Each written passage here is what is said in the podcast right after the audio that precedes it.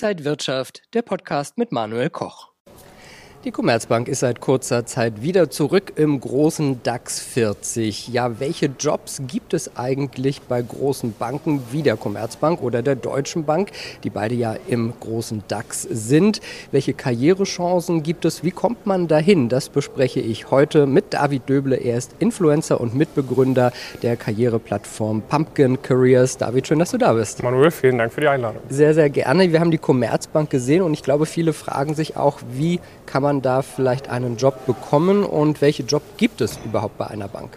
Ich glaube, das muss man erstmal so ein bisschen runterbrechen, was für Abteilungen es eigentlich gibt und was auch so die Kernprodukte von so einer Bank wie der Commerzbank sind. Ähm, du musst erstmal unterteilen, okay, wir haben das Privatkundengeschäft und wir haben das Firmenkundengeschäft. Ne? Wenn wir beide ein Konto als Privatperson bei der Commerzbank eröffnen, dann ist das das Privatkundengeschäft. Wenn wir allerdings mit unserer Firma dort sind, Firmenkundengeschäft so.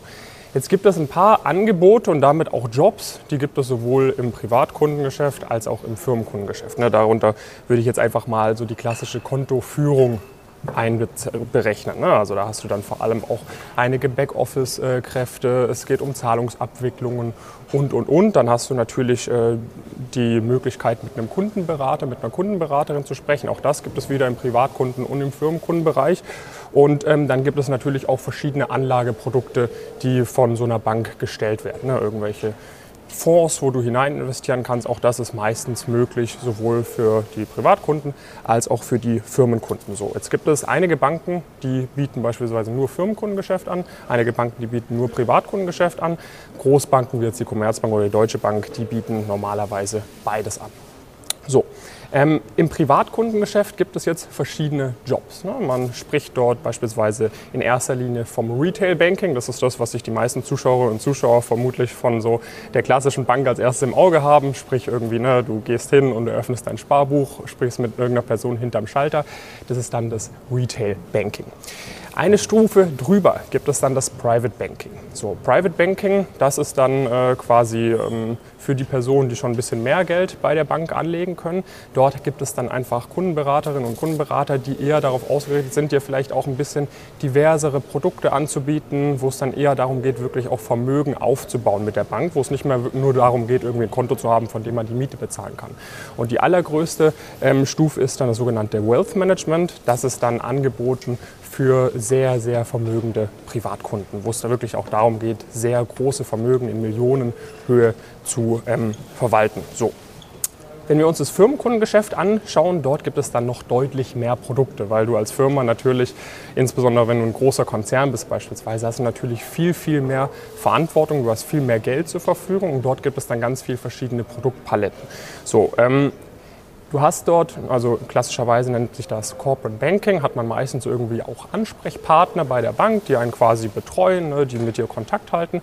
Und ähm, je komplexer deine Anforderungen werden, desto mehr verschiedene Produktpaletten hast du. Da gibt es beispielsweise das Investment Banking. Ne? Da geht es dann darum, okay, wie bringe ich meine Firma zum Beispiel an die Kapitalmärkte, wie an die Börse? Wie verkaufe ich vielleicht einen Geschäftsbereich und und und. Und dann gibt es ganz, ganz viele verschiedene Experten, die dir jeweils in verschiedenen Teilbereichen weiterhelfen können. Gibt es zum Beispiel auch im Bereich Devisenhandel. Ne? Wenn du ein Unternehmen bist, das viele Geschäfte mit dem Ausland macht, dann brauchst du dort Experten. Es gibt Möglichkeiten, ähm, für Experten, die dir Produkte anbieten, um mögliche Risiken wie Wirtschaftskrisen oder Zahlungsausfälle von Kunden zu hatchen, also abzusichern und, und, und. Und da merkt man schon so ein bisschen, es gibt eine sehr, sehr große Bandbreite von verschiedenen Jobs bei so einer Bank, weil ähm, es ist nicht nur quasi der typische Kundenberater, der hinter dem Schalter steckt, sondern da stecken noch viel, viel mehr verschiedene Jobs dahinter, weil eben so eine große Bank eine unglaublich große Produktpalette hat. Ne? Das sind natürlich dann vor allem irgendwie wirtschaftliche Jobs, ähm, auch mathematische Jobs, um irgendwelche Produkte zu erstellen. Aber es gibt auch immer mehr Informatiker beispielsweise, die auch solche komplexen Produkte dann bauen können. Aber ähm, natürlich hat auch eine Bank ganz, ganz viele andere normale Abteilungen, wie jedes normale Unternehmen ebenfalls. Du sagst es selber, es gibt wahnsinnig viele unterschiedliche Berufe. Was studiert man denn aber dann, wenn man gerne in eine Bank gehen möchte? Man braucht nicht mal unbedingt ein Studium. Ne? Es gibt beispielsweise auch die Möglichkeit, eine klassische Bankausbildung zu machen. Viele Großbanken bieten auch noch andere Ausbildungen an, wie zum Beispiel einfach eine Ausbildung zum Büromanagement, im Büromanagementbereich. Ähm, typischerweise studiert man schon BWL, VWL, Wirtschaftswissenschaften, Mathematik, Physik, Informatik. Ne? Das sind quasi so diese typischen Jobs. BWL, Wirtschaftswissenschaften dann eher, wenn du quasi vielleicht auch ein bisschen in so eine verkäuferische Richtung gehst. Informatik, Mathematik, Physik eher, wenn du dann eher im Hintergrund die Produkte baust. Jetzt nicht unbedingt vor allem am Anfang direkten Kundenkontakt hast, sondern eher dafür da bist, quasi die Produkte zu entwickeln, die die Bank anbietet. Aber ich meine, es gibt auch eine Rechtsabteilung bei den ganzen großen Banken. Es gibt eine eine HR-Abteilung, es gibt eine Marketing-Abteilung und, und, und. Und dafür hast du dann eben Studiengänge wie Jura, Psychologie und, und, und, mit denen du dort ebenfalls reinkommen kannst. Wenn ich aber ganz nach oben will, muss ich wahrscheinlich schon was Wirtschaftliches studieren. Nicht unbedingt, ähm, aber äh, das würde sich natürlich unter anderem anbieten, ja. Wenn äh, ich so in die Vergangenheit gucke, denke ich, waren Banken immer super beliebt, weil das schon sozusagen eine, eine sichere Bank war. Ja. Äh, dann kamen ganz viele Start-ups, die äh, Jobwelt hat sich so ein bisschen geändert. Sind Banken immer noch so ein sicherer Arbeitgeber oder hat sich so das Gefühl auch gerade bei jungen Leuten geändert? Natürlich assoziieren die meisten ähm, mit einer Bank etwas eher ja, konservatives, teilweise etwas langweiligeres.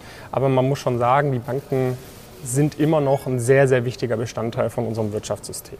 Und solange sich daran nichts ändert, werden Banken immer ein sehr attraktiver Arbeitgeber sein. Ich meine, wir sehen es, wir haben die DAX, äh, wir haben die Deutsche Bank und die Commerzbank beide im DAX. Die haben extrem viele offene Positionen, auch in ganz, ganz vielen verschiedenen Bereichen, zahlen auch gute Gehälter, haben gute Angebote für junge Leute. Also das macht durchaus noch Sinn. Ähm, und das ist eine Branche, die wird es wahrscheinlich auch in 10, 20, 30 Jahren noch geben sagt David Döbele, Influencer und Mitbegründer von Pumpkin Careers. David, danke, dass du heute hier an der Frankfurter Börse warst und danke Ihnen und euch, liebe Zuschauer, fürs Interesse. Bis zum nächsten Mal. Alles Gute.